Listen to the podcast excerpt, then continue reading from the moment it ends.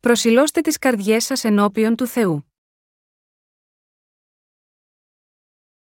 Γένεση 1, 20, 23 Και είπεν ο Θεός, Α γεννήσουσι τα ύδατα εν αυθονή ανοιχτά έμψυχα και πετεινά α πέτονται επάνωθεν της γης κατά το στερέωμα του ουρανού. Και επίησεν ο Θεός τα τα μεγάλα και πάνε έμψυχων κινούμενων, τα οποία γέννησαν εν αυθονία τα ύδατα κατά το είδος αυτών, και παν πετεινών πτερωτών κατά το είδος αυτού. Και είδεν ο Θεός ότι το καλόν. Και ευλόγησεν αυτά ο Θεός, λέγον, Αυξάνεστε και πληθύνεστε και γεμίσατε τα ύδατα εν τες θαλάσσες, και τα πετεινά ας πληθύνονται επί της γης. Και έγινε νεσπέρα και έγινε πρωί, ημέρα πέμπτη. Ο Θεός διέταξε να δημιουργηθούν τα πτηνά που πετούν στο στερέωμα των ουρανών και τα ψάρια να είναι άφθονα στο νερό, και τα πουλιά και τα ψάρια να είναι γόνιμα και να πολλαπλασιάζονται. Αυτό σημαίνει ότι οι δίκαιοι πρέπει να ζουν με πίστη για να φέρουν αυθονία πνευματικών καρπών. Κατά συνέπεια, οι δίκαιοι πρέπει φυσικά να πιστεύουν στον Θεό και στον λόγο του, στην Εκκλησία του και στο γεγονός ότι ο Θεός τους οδηγεί μέσω της Εκκλησίας του. Πρέπει να έχουν πίστη στην υπόσχεση ότι μπορούν να θριαμβεύσουν στο σώμα και στο πνεύμα, όταν συνειδητοποιούν και πιστεύουν ότι το θέλημα του Θεού είναι να κηρύττουν το Ευαγγέλιο του ύδατο και του πνεύματος. Με άλλα λόγια, οι δίκαιοι πρέπει να προσιλώνουν την καρδιά τους στον Θεό. Πρέπει να προσιλώνουμε το μυαλό μας προς τον Θεό για να ζήσουμε σε υπακοή σύμφωνα με το θέλημά του και πρέπει να ζήσουμε στηρίζοντας την πίστη μας στον Θεό. Ο Θεός διέταξε τα ψάρια να πολλαπλασιαστούν στο νερό. Ο Θεός μας είπε να προσανατολίσουμε το μυαλό μας για να ζει με πίστη και ο λόγος για τον οποίο το είπε αυτό είναι επειδή έτσι πρέπει να ζήσουμε σύμφωνα με το θέλημα του Θεού. Πρέπει να εγκριθούν οι καρδιές μας από τον Θεό. Στην παλαιά διαθήκη, το κεφάλαιο 11 του βιβλίου του Λεβιτικού, καθορίζει τους τύπους πτηνών και ψαριών που είναι βρόσιμοι και μη βρόσιμοι. Από αυτούς, οι γερανοί που συνήθως βλέπουμε ορίζονται ως ακάθαρτα πουλιά που δεν είναι βρόσιμα. Οι γερανοί στέκονται συχνά στα ριχά νερά, περιμένοντας να περάσουν τα ψάρια. Είναι τόσο ακίνητοι που φαίνονται σαν να έχουν κολλήσει. Αλλά όταν τα ψάρια κολυμπούν κοντά τους, οι γερανοί τα αρπάζουν αμέσως. Η βίβλος λέει ότι τέτοια πτηνά είναι ακάθαρτα. Πνευματικά μιλώντας, αυτά τα πουλιά είναι σαν τους υπηρέτες του Σατανά. Ενώ ο λόγος του Θεού διαιρεί τα πτηνά και τα ψάρια σε δύο τύπους, βρόσιμα και μη βρόσιμα, δεν μπορούμε αυτό να το ερμηνεύσουμε κυριολεκτικά με σαρκικούς όρους και να το εφαρμόσουμε στην πραγματική ζωή μας. Πρέπει να γνωρίζουμε πολύ καλά ότι ο Θεός χωρίζει τα πουλιά σε καθαρά και ακάθαρτα για να μας διδάξει κάποιες πνευματικές αλήθειες. Ο Θεός χώρισε επίσης τα ψάρια σε καθαρά και ακάθαρτα, και από αυτά, επέτρεψε σε αυτά που έχουν λέπια και πτερίγια να τρώγονται. Αυτά που δεν είχαν λέπια και πτερίγια, από την άλλη, απαγορεύτηκαν. Όταν πρόκειται για τη ζωή της πίστης μας, αυτό σημαίνει ότι πρέπει να παραμερίσουμε τις άπιστες ζωές και να ζήσουμε μόνο με εμπιστοσύνη στον Θεό. Γνωρίζουμε ότι εάν ψάχναμε ψάρια χωρίς λέπια στο νερό, θα βρίσκαμε ψάρια όπως τα χέλια. Τα ψάρια χωρίς λέπια και πτερίγια αναφέρονται σε χριστιανούς που ζουν άπιστες ζωές. Σήμερα, πολλά ποτάμια είναι πάρα πολύ μολυσμένα, αλλά πριν, όταν τα ποτάμια ήταν καθαρά, συνήθιζα να πηγαίνω εκεί συχνά με μαθητές της Ιεραποστολικής Σχολής για ένα πικνίκ. Όταν υπηρετούσαμε μια νέα εκκλησία σε μια μικρή πόλη, όταν δεν υπήρχε αρκετό φαγητό, πηγαίναμε συχνά σε ένα ποτάμι με ένα δίχτυ για να πιάσουμε ψάρια. Πηγαίναμε στον ποταμό και τραβάγαμε το δίχτυ πέρα από την κήτη του ποταμού για να πιάσουμε τα ψάρια, ψαρεύοντα έτσι ψάρια όπως γατόψαρα και χέλια. Τα γατόψαρα και τα χέλια συνήθως τρέφονται με μικρά ψάρια, και ως εκ τούτου επικεντρώνονται κυρίως σε περιοχές που διαθέτουν πολλά μικρά ψάρια για τροφή. Ο Θεός μας είπε να τρώμε ψάρια με λέπια και μας απαγορεύει να τρώμε τα ψάρια χωρίς λέπια και πτερίγια. Τα ψάρια χωρίς λέπια δεν ζουν όπου υπάρχουν ισχυρά ρεύματα. Αντίθετα, τα ψάρια με λέπια και πτερίγια μπορούν να κολυμπήσουν οπουδήποτε, ακόμα και όταν τα ρεύματα είναι ισχυρά. Τα ψάρια με λέπια μπορούν να κολυμπήσουν ενάντια στο ρεύμα. Όπως γνωρίζουμε, οι σολομοί έχουν ένα ένστικτο παλινόστησης. Θα κολυμπήσουν ενάντια στο ρεύμα για να επιστρέψουν στον τόπο της γέννησής τους και να γεννήσουν αυγά εκεί, διακινδυνεύοντας τη ζωή τους και αγωνιζόμενοι με κάθε είδους εμπόδια. Μόνο μετά την επιστροφή τους στον τόπο της γέννησής τους, θα αναπαραχθούν. Το ότι ένα ψάρι έχει λέπια σημαίνει ότι μπορεί να πάει και να ζήσει όπου θέλει.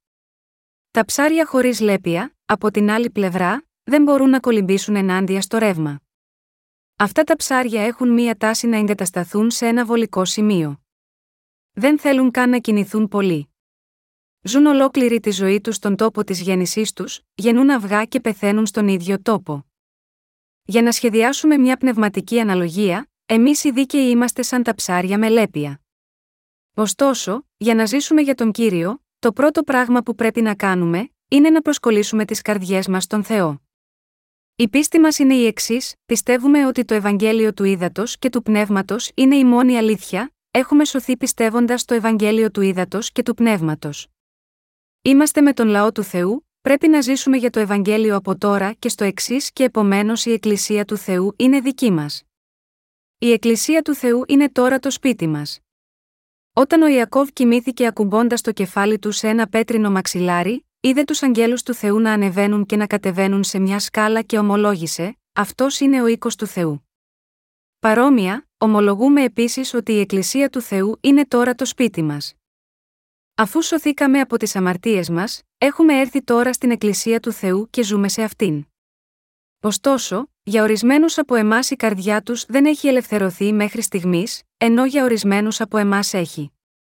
Μεταξύ των αναγεννημένων χριστιανών, αυτοί που έχουν στρέψει την προσοχή τους στον Θεό ανήκουν τώρα στον Θεό και όλοι μας είμαστε ακριβώς τέτοιοι άνθρωποι, που πιστεύουμε ότι τώρα ανήκουμε στον Ιησού Χριστό και διατηρούμε αυτή την πίστη.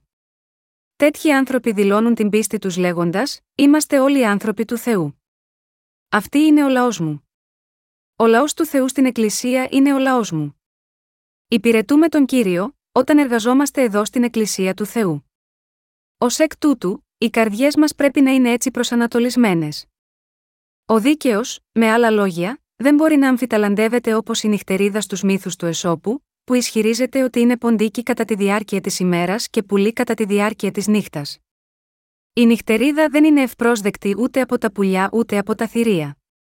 Έτσι, ζει σε μια σκοτεινή σπηλιά. Ενώ όλα τα άλλα πουλιάζουν σε αρμονία, η νυχτερίδα ζει μόνη της απομονωμένη από τα υπόλοιπα. Όσοι δεν έχουν προσανατολίσει τις καρδιές τους στον Θεό, όχι μόνο απορρίπτονται από τον Θεό, αλλά μπορούν επίσης να απορρίπτονται από τον κόσμο. Οι καρδιές μας πρέπει να υπακούν και να υποτάσσονται στο θέλημα του Θεού. Οι καρδιές μας πρέπει να επιθυμούν να ζήσουν για τη δικαιοσύνη του Θεού.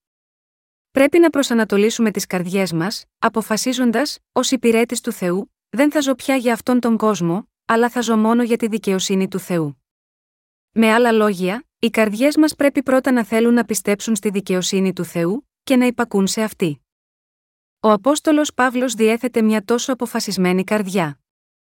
Αυτή είναι η αιτία για την οποία δήλωσε: Μετά του Χριστού συνεσταυρώθην ζω δε ουχή πλέον εγώ, αλ ο Χριστός ζει εν εμή καθ, ο δε τώρα ζω εν σαρκή, ζω εν την πίστη του ιού του Θεού, ως τη με ηγάπησε και παρέδοκεν εαυτόν υπέρ εμού Γαλάτες 2 και 20.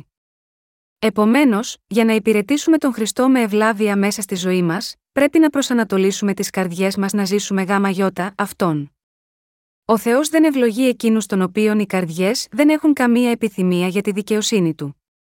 Ο Θεός εργάζεται μόνος στι καρδιές που πιστεύουν στη δικαιοσύνη του και προσανατολίζονται σε αυτήν. Ο Θεός είναι με τους ανθρώπους της πίστης που πιστεύουν στον λόγο του. Είναι ευχαριστημένος από εκείνους που έχουν προσανατολίσει την καρδιά τους στον Θεό. Και τέτοιους ανθρώπους βοηθά ο Θεός.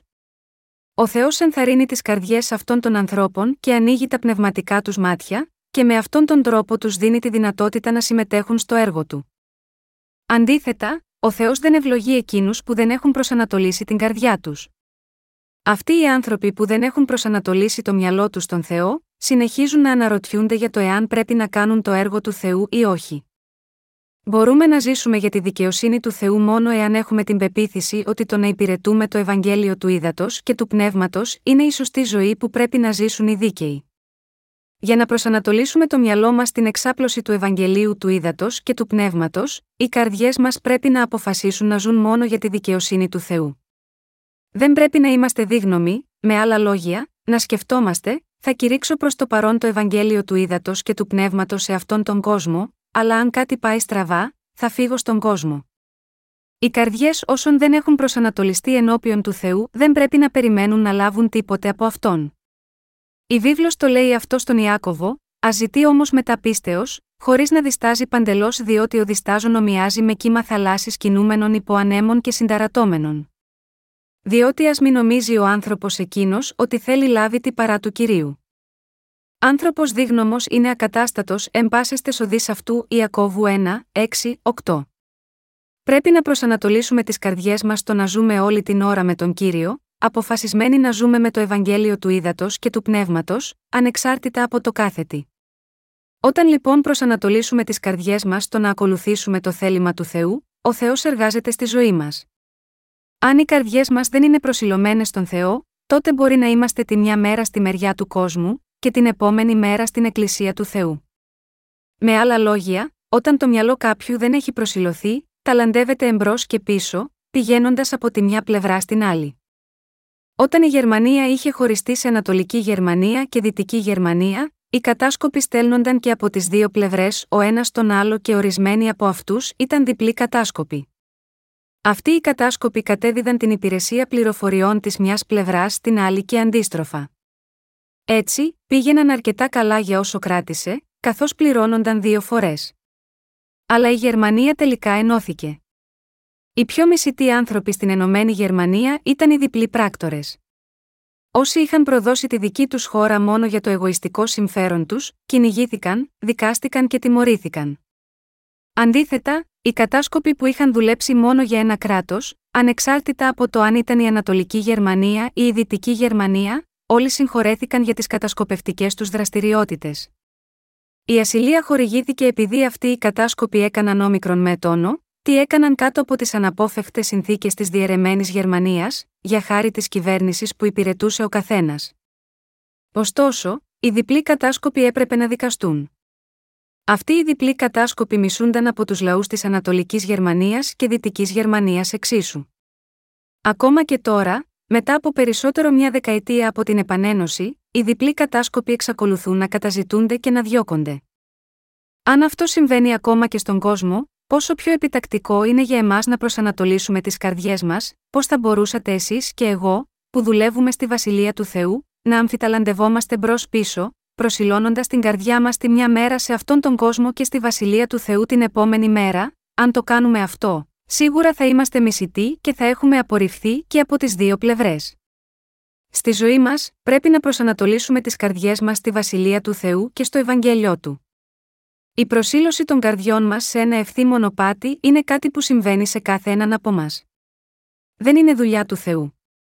Ο Θεός δεν μας αναγκάζει να κάνουμε αυτό που είναι ενάντια στη θέλησή μας. Οι δίκαιοι επίσης αντιμετωπίζουν πόνο μερικές φορές, αλλά ορισμένοι από αυτούς υποφέρουν άσκοπα λόγω της αποτυχίας τους να ακολουθήσουν το θέλημα του Θεού. Συγχριστιανοί μου, προσιλώστε τις καρδιές σας ενώπιον του Θεού. Το μυαλό σας πρέπει να προσανατολιστεί ενώπιον του Θεού. Αν και είμαστε τώρα στην Εκκλησία του Θεού, εκείνοι από εμάς που δεν προσήλωσαν ποτέ την καρδιά τους ούτε μία φορά, δεν μπορούν να ζήσουν σωστά ενώπιον του Θεού. Αυτοί οι άνθρωποι φέρνουν τόσα πολλά προβλήματα στον Θεό. Όταν εργάζεσαι μαζί τους, δύσκολα μπορεί να επιτευχθεί οποιαδήποτε πνευματική δουλειά. Κάνουν στην άκρη όταν είναι δύσκολο να ακολουθήσουν τον κύριο και τον ακολουθούν μόνο όταν το έργο του Θεού πηγαίνει καλά. Είναι αυτή η καρδιά σωστή ενώπιον του Θεού, αφού προσανατολίσουμε το μυαλό μας στον Θεό, πρέπει να προχωρήσουμε προς τα εμπρός και να οργώσουμε όλα τα εμπόδια με πίστη. Αφού είμαστε ήδη ο λαός του Θεού και ο στρατός της βασιλείας του ούτως ή άλλως, πρέπει να εμπιστευτούμε τον Θεό, να πάρουμε τα προβλήματα της Εκκλησίας του ως δικά μας προβλήματα, να ζητήσουμε τη βοήθεια του Θεού και να κάνουμε το έργο του με όλη μας τη δύναμη. Ωστόσο, όσοι δεν έχουν αποφασίσει, κάθε φορά που μπαίνουν σε μπελάδες κατά την εκτέλεση του έργου του Θεού, οι καρδιές τους γέρνουν προς την πλευρά των ανθρώπων αυτού του κόσμου. Εάν επιθυμούμε τώρα να ζούμε στην Εκκλησία του Θεού ως πνευματικοί τους στρατιώτες, και ήρθαμε στην Ιεραποστολική Σχολή για το σκοπό αυτό, τότε πρέπει να προσανατολίσουμε το μυαλό μας στον Θεό. Εάν το είχατε ήδη αποφασίσει προτού να έρθετε εδώ, τότε είναι ακόμα καλύτερα. Ωστόσο, αν δεν έχετε αποφασίσει ακόμα και μετά από τον ερχομό σας εδώ, τότε μην το αναβάλλετε και προσιλώστε τις καρδιές σας όσο το δυνατόν συντομότερα. Ο Θεός τα ξέρει όλα σχετικά με το εάν έχουμε προσανατολίσει τις καρδιές μας σε αυτόν ή όχι. Όσοι δεν έχουν προσανατολίσει τις καρδιές τους στον Θεό, δεν συνειδητοποιούν πότε τους βοηθά ο Θεός. Ούτε έχουν πίστη στον Θεό. Ο πνευματικός πόλεμος που διεξάγουμε μπορεί να πολεμηθεί μόνο αν η πλευρά μας διακρίνεται σαφώς από τον εχθρό. Ο εχθρός πρέπει να νικηθεί και να κτυπηθεί με το σπαθί. Αν στο μυαλό μας πιστεύουμε ότι μπορούμε να είμαστε και αυτός ο λαός και εκείνος ο λαός, πώς μπορούμε να διεξάγουμε πνευματικό πόλεμο, πρέπει να προσανατολίσουμε τις καρδιές μας ως εξής: Εγώ ανήκω στον λαό του Θεού, ανήκω στον Χριστό και είμαι στρατιώτης του. Ζω για τη βασιλεία του Θεού και του λαού του. Α προσιλώσουμε τώρα τις καρδιές μας έτσι. Είμαστε ο στρατός του κυρίου που έχει κληθεί από αυτόν. Στη Νότια Κορέα, ο στρατός αποτελείται από νέους άνδρες που κατατάχθηκαν στην υπηρεσία. Παρόμοια, ο Θεός κατέταξε εμάς επίσης ως πνευματικούς στρατιώτες της βασιλείας του. Όσοι ζούμε ως στρατιώτες, είναι σωστό να ακολουθούμε εκείνον που μας κάλεσε, δηλαδή τον κύριο μας, και να τον υπερασπιστούμε πιστά και να επεκτείνουμε τη βασιλεία του. Δεύτερος Τιμόθεο 2, 4. Δεν μπορεί να υπάρχει περιθώριο αβεβαιότητας εδώ. Αν δεν είμαστε απολύτως σίγουροι γάμα γιώτα αυτό, θα αντιμετωπίσουμε πνευματικό θάνατο. Όταν βρισκόμαστε σε ένα πεδίο πνευματικής μάχης, πώς μπορούμε να επιβιώσουμε εάν οι στρατιώτες μας ξεφύγουν από τη μάχη και κρυφτούν, ο εχθρός θα μας έσωζε, υπάρχει μόνο μία επιλογή, είτε να παραδοθούμε στον εχθρό, είτε να τον νικήσουμε με πίστη και να θριαμβεύσουμε. Για να μην παραδοθούμε στον εχθρό, πρέπει να τον καταστρέψουμε. Μέσα από την πνευματική δύναμη της πίστης μας, πρέπει να διασφαλίσουμε την πνευματική μας νίκη. Για να γίνει αυτό, οι καρδιές μας πρέπει να είναι σαφώς προσιλωμένες. Όσο για μένα, έχω προσιλώσει ακλόνητα την καρδιά μου στον Θεό. Προσήλωσα το μυαλό μου στον Θεό εδώ και πολύ καιρό πριν ακόμα εκπαιδευτώ σαν εσάς. Μόλις γνώρισα τον κύριο μέσω του Ευαγγελίου του Ήδατος και του Πνεύματος, προσήλωσα την καρδιά μου στον Θεό και αποφάσισα να ζήσω το υπόλοιπο της ζωής μου για το έργο του. Όσοι έχουν δεχτεί την άφεση των αμαρτιών τους πιστεύοντας στο Ευαγγέλιο του Ήδατος και του Πνεύματος, είναι πολύτιμοι για τον Θεό, αλλά αυτός δεν είναι ο τρόπος με τον οποίο ο Θεός βλέπει εκείνους που δεν έχουν αναγεννηθεί. Όταν οι πιστοί του Ευαγγελίου του Ήδατος και του Πνεύματος κοντάφτουν, ο Θεός λέει: Δεν είναι μεγάλη υπόθεση. Όλοι οι άνθρωποι είναι έτσι, αλλά δεν έχει καμία ανοχή για όσους δεν είναι ο λαός του. Πρέπει να έχουμε μια σαφή ταυτότητα πίστης. Ο λαός του Ισραήλ θεώρησε όσους δεν ήταν λαός του, τους εθνικούς, λίγο καλύτερους από τα θηρία. Ξέρετε τον λόγο για αυτό, επειδή οι Ισραηλίτες πίστευαν ότι ήταν λαός του Θεού. Ακόμα και τώρα, αγωνίζονται με τους Παλαιστινίους. Και οι δύο είναι απόγονοι του ίδιου προπάτορα στη Σάρκα, δηλαδή του Αβραάμ. Ο Αβραάμ απέκτησε πρώτα τον Ισμαήλ από την Άγαρ και αργότερα τον Ισαάκ σύμφωνα με την υπόσχεση του Θεού. Ο ένας γιος ήταν ένα παιδί που γεννήθηκε από την υπόσχεση του λόγου του Θεού και το άλλο ήταν παιδί που γεννήθηκε από τη σχέση του Αβραάμ με μια υπηρέτρια. Έτσι, ο Θεός έχει διαχωρίσει σαφώς εκείνους που έχουν πνευματικά γίνει ο λαός του από όσους δεν έχουν. Ο Θεός έχει ορίσει εκείνους που πιστεύουν στο Ευαγγέλιο του Ήδατος και του Πνεύματος ως πνευματικό λαό του, και έχει παραμερίσει εκείνους που δεν πιστεύουν σε αυτό το Ευαγγέλιο, ως μη λαό του. Αν δεν μπορούμε ακόμα να διακρίνουμε τον λαό του Θεού από όσους δεν είναι, και αν δεν έχουμε ακόμα προσιλώσει το μυαλό μας στη βασιλεία του Θεού, τότε πώς θα μπορούσαν τέτοιοι άνθρωποι να διεξάγουν πνευματικό πόλεμο, πώς θα εκπληρώνατε τη διακονία της διάδοσης του Ευαγγελίου του Ήδατος και του Πνεύματος. Μπορούμε να ελευθερώσουμε άλλους από την αμαρτία μόνο αν γνωρίζουμε με βεβαιότητα που ακριβώς ανήκουμε. Πώς θα μπορούσαμε διαφορετικά να το πετύχουμε αυτό; Συγχριστιανοί μου, αν ακόμα δεν έχετε προσανατολίσει τις καρδιές σας, σας συμβουλεύω να προσιλώσετε τον νου σας στον Θεό ακόμα και αυτή τη στιγμή. Να προσιλώσετε τις καρδιές σας σωστά, αποφασίζοντας να ζήσετε τη ζωή σας για να χτίσετε τη βασιλεία του Θεού. Ο Θεός τότε θα σας ευλογήσει και θα χαίρετε να συνεργαστεί μαζί σας. Όταν αποφασίσετε να ζήσετε για τον κύριο, ο Θεός θα είναι ευχαριστημένος και θα σας ευλογεί. Ο Θεός δεν εργάζεται με όσους δεν έχουν ακόμα προσιλώσει το μυαλό τους.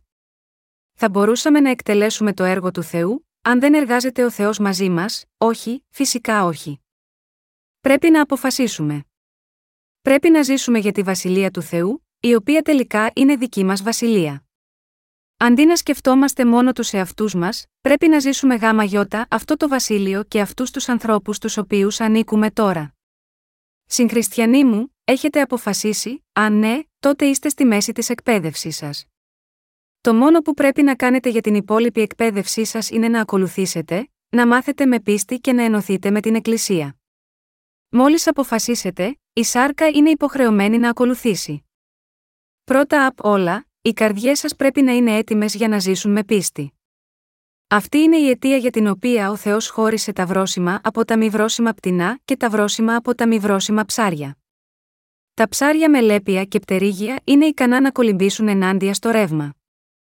Με άλλα λόγια, όσοι έχουν προσανατολίσει την καρδιά τους να ζουν τη ζωή που ο κύριος θέλει να ζήσουν, πηγαίνουν κόντρα στο ρεύμα των εποχών και στον κόσμο. Δεν κάνουν ό,τι θέλουν οι ίδιοι, αλλά όμικρον με τόνο, τι κάνουν το κάνουν για τον κύριο. Ζουν με πίστη, αν και αυτή μπορεί να είναι μικρή. Εάν η καρδιά κάποιου δεν έχει προσιλωθεί, δεν μπορεί να κάνει το έργο του Θεού, αλλά κάποιος που έχει αποφασίσει, μπορεί να εκπληρώσει το έργο της πίστης ως στρατιώτης του Θεού. Αυτό είναι που ο Θεός προσπαθεί να πει μέσα από το έργο της δημιουργίας την πέμπτη μέρα. Πιστεύετε ότι δημιούργησε ο Θεός αυτό το σύμπαν, πιστεύετε ότι ο Θεός έκανε όλες τις μορφές ζωής, ανάλογα με το είδος τους, φυσικά και το έκανε. Ο Θεός όντως έκανε τα πουλιά σύμφωνα με το κάθε είδος, καθώς έκανε και τα ψάρια σύμφωνα με το κάθε είδος. Η θεωρία της εξέλιξης έχει τυφλώσει τα μάτια των ανθρώπων και ως αποτέλεσμα, πολλοί από αυτούς δεν συνειδητοποιούν τι έχει καταφέρει ο Θεός σύμφωνα με την αλήθεια. Όμως όσον τα μάτια είναι ανοιχτά μπορούν να συνειδητοποιήσουν καθαρά ότι ο Θεός δημιούργησε αυτό το σύμπαν και όλα τα πράγματα μέσα του. Έκανε κάθε ένα από αυτά ανάλογα με το είδος τους. Συγχριστιανοί μου, πιστεύετε ότι αυτή η συνάθρηση, που διαδίδει το Ευαγγέλιο του Ήδατος και του Πνεύματος, είναι η Εκκλησία του Θεού, πιστεύετε ότι είναι η Βασιλεία του Θεού, εσείς είστε οι εργάτες του Θεού και είστε εσείς που έχετε συνταχθεί ως στρατός του. Ο καθένας από εμάς πρέπει να προσανατολίσει τις καρδιές του ξεχωριστά. Οι ζωές μας αλλάζουν ανάλογα με το πώς έχουμε προσανατολίσει τις καρδιές μας στον Θεό. Αυτό που κάνουμε μπορεί να φαίνεται το ίδιο εξωτερικά, αλλά το έργο που γίνεται από εκείνους που έχουν προσανατολίσει την καρδιά τους για να υπηρετήσουν τον κύριο είναι διαφορετικό. Όσοι έχουν αποφασίσει εργάζονται για τον Θεό. Αντίθετα, όσοι δεν έχουν αποφασίσει ζουν για τον εαυτό τους. Καθώς κάνουμε το έργο του Θεού, συναντάμε συχνά πολλούς που εξωτερικά φαίνονται να εργάζονται το έργο του Θεού, αλλά στην πραγματικότητα εργάζονται για τον εαυτό τους. Ο κύριος μιλάει για το Ευαγγέλιο του Ήδατος και του Πνεύματος στη βίβλο, και λαχταράει να εξαπλωθεί αυτό το Ευαγγέλιο. Ωστόσο, βλέπουμε ότι κάποιοι άνθρωποι δεν ενδιαφέρονται πραγματικά για το Ευαγγέλιο του Θεού, αλλά έχουν προσανατολίσει την καρδιά τους στο να αναζητήσουν μόνο τη δική τους δόξα. Αυτοί οι άνθρωποι εξακολουθούν να μην μπορούν να δεχτούν την άφεση των αμαρτιών τους, επειδή δεν έχουν προσανατολίσει την καρδιά τους στο Ευαγγέλιο της αλήθειας. Με άλλα λόγια, δεν έχουν καρδιά για τον Θεό. Ένας ηγέτης σε μια Ευαγγελική αποστολή κάποτε φρόντισε να μου πει ότι οι μαθητές στην Ιεραποστολική σχολή του διδάσκονταν για τέσσερα χρόνια. Τον ρώτησα, τι διδάσκεται όλα αυτά τα τέσσερα χρόνια, και η απάντησή του ήταν ότι διδάσκονται τα πάντα, από το πώς να συζητούν μέχρι και το πώς να τρώνε με τρόπους. Ένας τέτοιος άνθρωπος είναι ένας ψεύτικος δάσκαλος. Οι ποιμένες πρέπει να υπηρετούν σύμφωνα με το θέλημα του Θεού. Πολλοί άνθρωποι δεν γνωρίζουν σχεδόν τίποτε, ούτε κανένα εδάφιο του λόγου του Θεού, παρόλο που αποφυτούν από το θεολογικό σεμινάριο. Τι, λοιπόν, μαθαίνουν στο σεμινάριο, μαθαίνουν για ένα ακαδημαϊκό πεδίο που ονομάζεται θεολογία, δηλαδή μαθαίνουν για τις θεωρίες διαφόρων θεολόγων. Αν συγκρίνουμε με αυτά τα σεμινάρια, οι μαθητές στην ιεραποστολική μας σχολή μαθαίνουν κάθε εδάφιο της καταπληκτικής αλήθειας του λόγου. Όλοι οι άλλοι σπουδάζουν τη θεολογία για τον εαυτό τους, ιδρύουν μια εκκλησία για τον εαυτό τους, δέχονται προσφορές για τον εαυτό τους και λειτουργούν για τον εαυτό τους, επειδή αυτοί οι άνθρωποι δεν έχουν προσανατολίσει πραγματικά την καρδιά τους στον Θεό. Ω εκ τούτου, αν δεν προσιλώσετε τις καρδιές σας στον Θεό, δεν μπορείτε παρά να είστε σαν αυτούς τους ψευδοπροφήτες, ζώντας το τέλος μόνο για τον εαυτό σας. Εγώ μένω και ζω εδώ στην Εκκλησία του Θεού. Εδώ κηρύττω το Ευαγγέλιο του Ήδατος και του Πνεύματος, και, επομένως, εάν πεθάνει ο λαός του Θεού, τότε και εγώ θα πεθάνω, και αν ευημερήσει ο λαός του Θεού, θα ευημερώ επίσης. Συγκεντρώνοντας όλη τη δύναμη της πίστης μου, θα κηρύξω το Ευαγγέλιο του Ήδατος και του Πνεύματος σε όλη μου τη ζωή, μέχρι την ημέρα που ο κύριος θα επιστρέψει. Αυτός είναι ο τρόπος με τον οποίο η καρδιά μου είναι προσιλωμένη στον Θεό. Αυτοί που συγκεντρώθηκαν εδώ είναι ο λαός μου. Εδώ είναι το βασιλιό μου. Η βασιλεία του κυρίου είναι η βασιλεία μου. Με το να διευρύνω τη βασιλεία του κυρίου, διευρύνω το βασιλιό μου. Ο τόπος και το καθήκον μου είναι σαφώς προσδιορισμένα.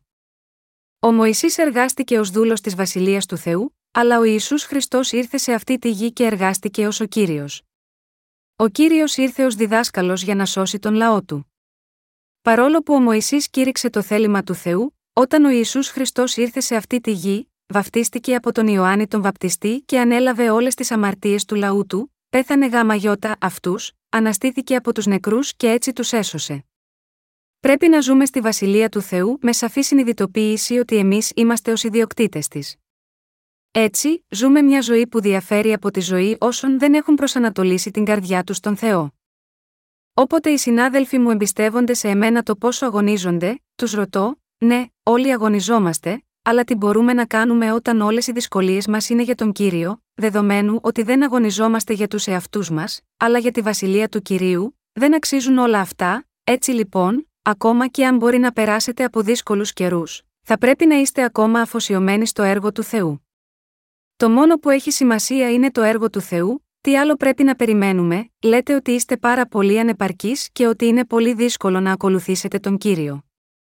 Αλλά αν είμαστε τόσο καλοί άνθρωποι, αποδεκτοί από ολόκληρο τον κόσμο, θα μπορούσε ο Ισού Χριστός να μας χρησιμοποιήσει ως όργανα του. Συγχριστιανοί μου, ο Ισού Χριστός θα προτιμούσε να χρησιμοποιήσει τον Κομφούτο ή τον Σοκράτη ή θα προτιμούσε να χρησιμοποιήσει εμένα, παρακαλώ, σκεφτείτε το αυτό ειλικρινά, σύμφωνα με τον τρόπο που πιστεύουν οι καρδιές σας. Εάν ήσασταν ο Ισού Χριστός, ποιον θα χρησιμοποιούσατε, τον Κομφούτο ή εμένα, θα χρησιμοποιούσατε κάποιον που πιστεύει και προσιλώνει την καρδιά του σύμφωνα με τον τρόπο που τον διδάσκεται. Θα προτιμούσατε κάποιον που υπακούει μόνο τη θέλησή σας ως κύριος του, χωρίς να νοιάζεται το εγώ του μπορεί να υποστεί μόλοπες. Αν ο Ιησούς Χριστός ήθελε να πει κάτι στον Κομφούτο ή στον Σοκράτη, θα έλεγαν: Κύριε, δεν πρέπει να το πεις αυτό, αφού έχουν ήδη δημιουργήσει τις δικές τους προκαταλήψεις. Με άλλα λόγια, επειδή κάποιος δεν έχει προσανατολίσει την καρδιά του αμφιταλαντεύεται μπρο-πίσω, στέκεται μερικές φορές από την πλευρά των ανθρώπων και άλλες από την πλευρά του Ιησού Χριστού. Ένας δάσκαλος ηθικής δεν μπορεί να χρησιμοποιηθεί ως εργάτης στη βασιλεία του Ιησού. Εκείνοι που είναι κατάλληλοι για τον Ιησού Χριστό, για να χρησιμοποιηθούν ως εργαλεία του, είναι όσοι από τους πιστούς στο Ευαγγέλιο του Ήδατος και του Πνεύματος έχουν προσανατολίσει την καρδιά τους στον Θεό. Μόνο αυτοί που έχουν προσανατολίσει τις καρδιές τους ακλόνητα στον Θεό, είναι κατάλληλοι για να χρησιμοποιηθούν από αυτόν. Και όταν κάποιος προσπαθεί να σταθεί απέναντι στον Ιησού Χριστό σαν ίσω, ο Θεός δεν μπορεί να τον χρησιμοποιήσει ως εργάτη του. Ο Θεός χρησιμοποιεί εκείνους που ταπεινώνονται μπροστά του και επιδιώκουν πρώτα το έργο του κυρίου. Ο κύριος μας χρησιμοποιεί εκείνους τους οποίους μπορεί να τους βάλει να εργαστούν ελεύθερα. Εάν ο Ιησούς ήταν εδώ, τι θα έλεγε σε όσους στέκονταν εναντίον του Ευαγγελίου, δεν θα τους έλεγε, Εσείς άχρηστοι, αποβράσματα, γεννήματα ηχηδνών, σας καταργέμαι όλους, αν ναι, τότε πρέπει και εμείς επίσης να αντισταθούμε ενάντια στους εχθρούς του Θεού, δείχνοντας συμπόνια σε εκείνους που την αξίζουν. Όταν γινόμαστε υπηρέτες του, οι καρδιές μας ενώνονται με την καρδιά του Θεού. Οι καρδιές μας πρέπει να προσανατολιστούν σωστά. Αναφερόμενος στον Δαβίδ, ο Θεός είπε: Αυτός είναι άνδρας όπως τον ήθελα. Ο Δαβίδ εξολόθρευσε τον στρατό των Φιλιστέων όπως είχε διαταχθεί από τον κύριο. Αντίθετα, ο Σαούλ δεν τήρησε πλήρως τη διαταγή του Θεού, καθώς λυπήθηκε κάποιους Φιλιστέου, και επίσης κάποια καλά ζώα από τα λάφυρα για να τα προσφέρει στον Θεό ως ολοκαυτώματα, όλα βασισμένα στις δικές του σκέψεις. Αλλά ο Δαβίδ υπάκουσε πλήρως τον λόγο του Θεού. Όταν ο Θεός του είπε να σκοτώσει όλους τους εχθρούς στο πεδίο της μάχης, ο Δαβίδ τους σκότωσε όλους. Τους εξόντωσε. Όσους ο Δαβίδ πήρε εντολή να τους σκοτώσει, τους σκότωσε όλους, ακόμα και τα ζώα. Ο Δαβίδ διαδέχτηκε τον Σαούλ και έγινε βασιλιάς του Ισραήλ. Αλλά αυτοί οι δύο άνδρες ήταν πνευματικά πολύ διαφορετικοί. Ο Σαούλ ήταν ένας εντυπωσιακός άνθρωπος σε εξωτερική εμφάνιση, σεβαστός από τον λαό του Ισραήλ για τις φυσικές του ιδιότητες, αλλά, σε αντίθεση με τον Δαβίδ, η καρδιά του δεν θέλησε να τιμήσει τον Θεό και να φροντίσει πνευματικά τον λαό της βασιλείας του. Ο Σολομώντας, ο ιό του Δαβίδ, δεν είχε προσανατολίσει την καρδιά του, και έτσι πήρε πολλές πριγκίπισες από τα γειτονικά βασίλεια ως παλακίδες του. Όταν οι βασιλιάδες των γειτονικών λαών έφεραν τις κόρες τους στον Σολομώντα, είπαν: Μεγαλειότατε, αυτή είναι η κόρη μου, είπε ο βασιλιάς Σολομών, η κόρη σου είναι πολύ όμορφη και την πήρε ως παλακίδα. το έκανε αυτό επειδή η καρδιά του δεν είχε προσιλωθεί στον Θεό. Οι γυναίκες αυτού του κόσμου, δηλαδή οι γυναίκες που δεν έχουν αναγεννηθεί, είναι σαν φίδια. Καταστρέφουν τους δίκαιους. Πιθανότατα διαβάσατε στο βιβλίο των Κριτών πω ο Σαμψόν καταστράφηκε από τη Δαλιδά. Γάμα γιώτα, αυτό η βίβλος αποκαλεί τέτοιες γυναίκες ως πόρνες. Έτσι, ο Σολομώντας όταν του έφεραν τις εθνικές πριγκίπισες, έπρεπε να πει: Γιατί φέρατε αυτές τις γυναίκες εδώ, είναι τόσο άσχημες. Μοιάζουν με βρώμικες πόρνες, καταστρέφουν την όρεξή μου. Πάρτε τες μακριά. Αν το είχε πει αυτό, οι άλλοι βασιλιάδες γύρω του δεν θα είχαν φέρει τις κόρες τους σε αυτόν. Ο Θεός είχε απαγορεύσει στον Σολομώντα να ζευγαρώσει με τις γυναίκες των εθνών και παρόλα αυτά, επειδή η καρδιά του Σολομώντα δεν είχε προσιλωθεί, παντρεύτηκε οποιαδήποτε ήθελε να παντρευτεί σύμφωνα με τις επιθυμίες της άρκας του, και ως εκ τούτου κατέληξε να χαθεί πνευματικά. Έτσι η βίβλος γράφει, και είχε γυναίκας βασιλίδας 700 και παλακάς 300, και οι γυναίκες αυτού εξέκλειναν την καρδίαν αυτού. Πρώτον Βασιλέων 11, 3. Ω αποτέλεσμα αυτού, αργότερα ο Σολομών ομολόγησε, ματαιώτης ματαιωτήτων, τα πάντα ματαιώτης Εκκλησιαστής 1, 2. Πέθανε αφού έζησε μια ζωή λύπης και κάτω από τη βασιλεία του γιού του το βασίλειο του Θεού χωρίστηκε στα δύο και άρχισε να παρακμάζει. Όμικρον με τόνο, τι και αν κάνουμε, πρέπει να προσανατολίσουμε τις καρδιές μας ενώπιον του Θεού. Συνειδητοποιείτε αυτή την ανάγκη, οι καρδιές μας πρέπει να ανήκουν στον Θεό. Οι καρδιές μας πρέπει να πιστεύουν ότι ο Θεός είναι ο Θεός μας, η Εκκλησία του είναι η Εκκλησία μας, και ο λαός του είναι ο λαός μας. Σας συμβουλεύω να προσιλώσετε τις καρδιές σας έτσι.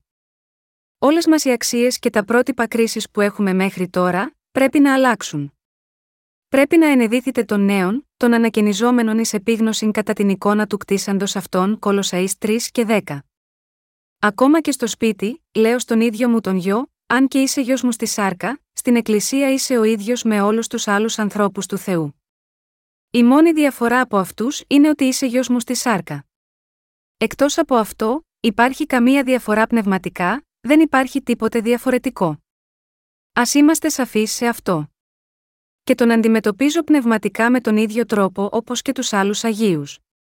Έτσι, αρχικά, αυτό δεν άρεσε στον γιο μου, αλλά τελικά συμφώνησε, αφού είχε και το άγιο πνεύμα στην καρδιά του. Έχω δει μια συγκεκριμένη ιεραποστολική οργάνωση που βασίζεται σε οικογενειακό καθεστώς, όπου τα μέλη της οικογένειας και οι συγγενείς του ηγέτη της κατέχουν τις κεντρικές θέσεις. Έτσι, ο ηγέτης παρακολουθούσε στενά και έλεγχε τους λειτουργούς που ανήκαν στην οργάνωσή του. Αυτοί οι άνθρωποι δεν υπηρετούν τη βασιλεία του Θεού, αλλά προσπαθούν να ανοικοδομήσουν την πόλη της Ιεριχώ για δική τους δόξα. Σε αυτούς τους ανθρώπους, ο Θεός προειδοποίησε, κατηραμένος ενώπιον του κυρίου ο άνθρωπος, ως τη αναστήσει και κτίσει την πόλην ταύτην την Ιεριχώ με τον θάνατον του πρωτοτόκου ιού αυτού θέλει βάλει τα θεμέλια αυτής, και με τον θάνατον του νεοτάτου ιού αυτού θέλει στήσει τα σπήλας αυτής. Ιησούς του Ναφή 6 και 26. Εμείς δεν το κάνουμε αυτό. Δεν υπάρχει κανένα απολύτως προνόμιο για τον γιο μου στην εκκλησία μου. Περιμένω να υπηρετήσει τον κύριο ως ένας από τον λαό του Θεού, όπως όλοι οι άλλοι. Θα χαθεί αν δεν το κάνω αυτό. Το κάνω αυτό γιατί τον αγαπώ. Μόνο τότε θα μεγαλώσεις σε πίστη και θα σταθείς στην πίστη του. Ενώ φροντίζω το γιο μου όταν πρόκειται για τις αρκικέ ανάγκες του, αυτό που πρέπει να επικεντρωθεί πνευματικά είναι σαφώς καθορισμένο. Όλα αυτά είναι η δύναμη που προέρχεται από την απόφαση της καρδιάς μου. Πρέπει να προσανατολίσουμε τις καρδιές μας, να πιστέψουμε στον Ιησού Χριστό και τον λόγο, να πολεμήσουμε με πίστη και να οικοδομήσουμε τη βασιλεία του Θεού με πίστη. Συγχριστιανοί μου, σας παρακαλώ να προσιλώσετε τον νου σας ενώπιον του Θεού. Όταν προσανατολίσουμε τις καρδιές μας, με την πάροδο του χρόνου θα μπορέσουμε να ζήσουμε με πίστη και θα μπορέσουμε να εκτελέσουμε το έργο του Θεού στα βάθη της καρδιάς μας, όπως τα πουλιά που πετούν στον ουρανό και όπως τα ψάρια με λέπια. Μόλις προσανατολίσουμε τις καρδιές μας, μπορούμε να νικήσουμε τον εχθρό και να θριαμβεύσουμε με πίστη. Πιστεύοντας τον Θεό, μπορούμε να κάνουμε το έργο που σώζει την ψυχή του αμαρτωλού από την αμαρτία.